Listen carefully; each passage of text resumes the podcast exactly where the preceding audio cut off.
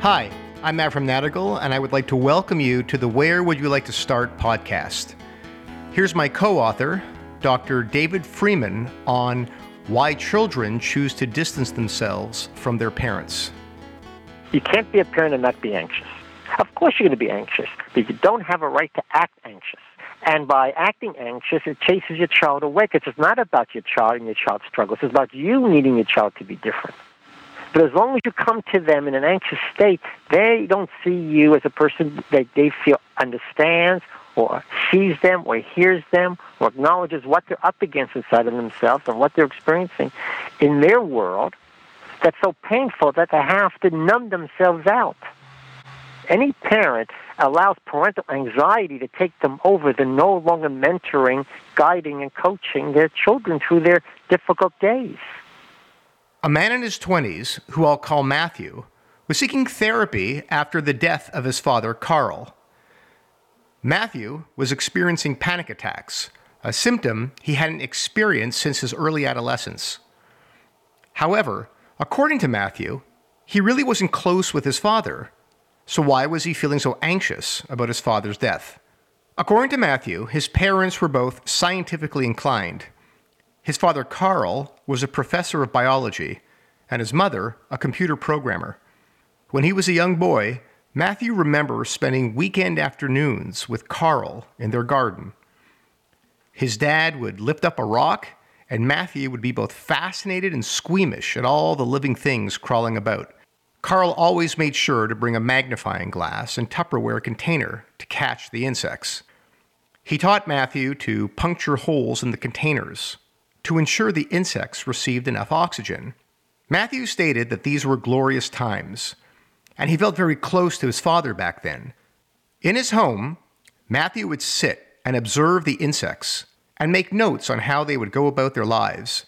He would then discuss the observations with his dad, which, according to Matthew, was something his dad was clearly proud of.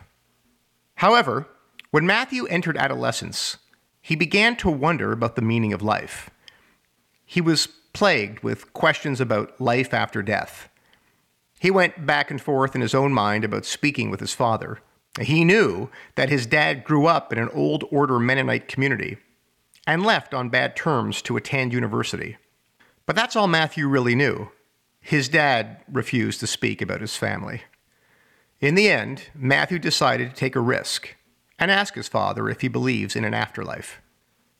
His father didn't answer the question. Instead, Carl began to lecture his son about the meaningless search for answers to impossible questions.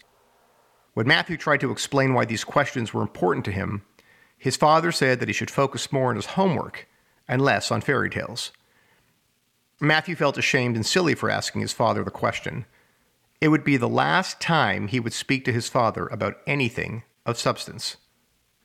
Over the next few months, Carl sought out and joined a church youth group. He developed a close relationship with the pastor and brought all of his newfound spiritual enthusiasm and questions to him. According to Matthew, this pastor became a father figure to him. When it was time to apply to university, it was his pastor who helped Matthew choose an institution with a rigorous science program and a campus that embodied a thriving religious culture. Matthew's father, Carl, died of a heart attack while he was in his third year of university, majoring in entomology, the study of insects. In therapy, Matthew was coached to explore his father's family history. To do this, he reached out to his Aunt Mary, Mary was his father's older sister, and she still lived and practiced in the Mennonite community of his father's birth. According to Mary, Carl, like Matthew, took an interest in a set of ideas that were upsetting to his parents. From an early age, Carl was consumed with questions about how things work. He'd spend long afternoons in the public library reading about physics and astronomy. When he came home, he would lie to his parents and tell them he was deeply involved in meditation and prayer. His aunt recalled that when his father found out that Carl was applying to university to study science, he told Carl to not come home because he would be a negative influence on the rest of the family.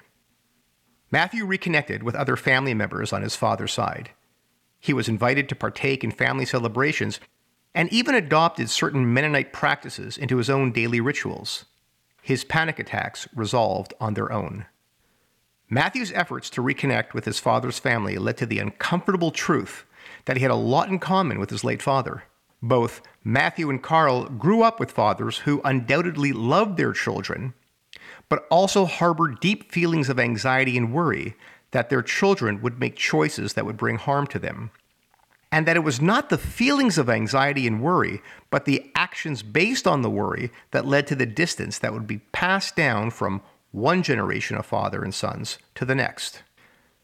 The challenge for Matthew, and really for all of us parents, is how to stay connected to our children when we're feeling anxious and worried.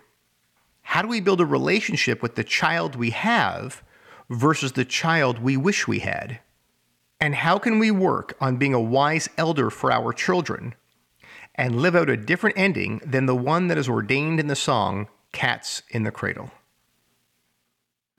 The soundbite that you heard at the beginning of the podcast was taken from my upcoming book called Where Would You Like to Start? A master therapist on beginning psychotherapy with families. It will be released in the winter of 2020. If you have any questions or suggestions about the podcast or book, please go to my website, nadigel.com, N A D I G E L.com, click contact, and send me an email. Thanks for listening.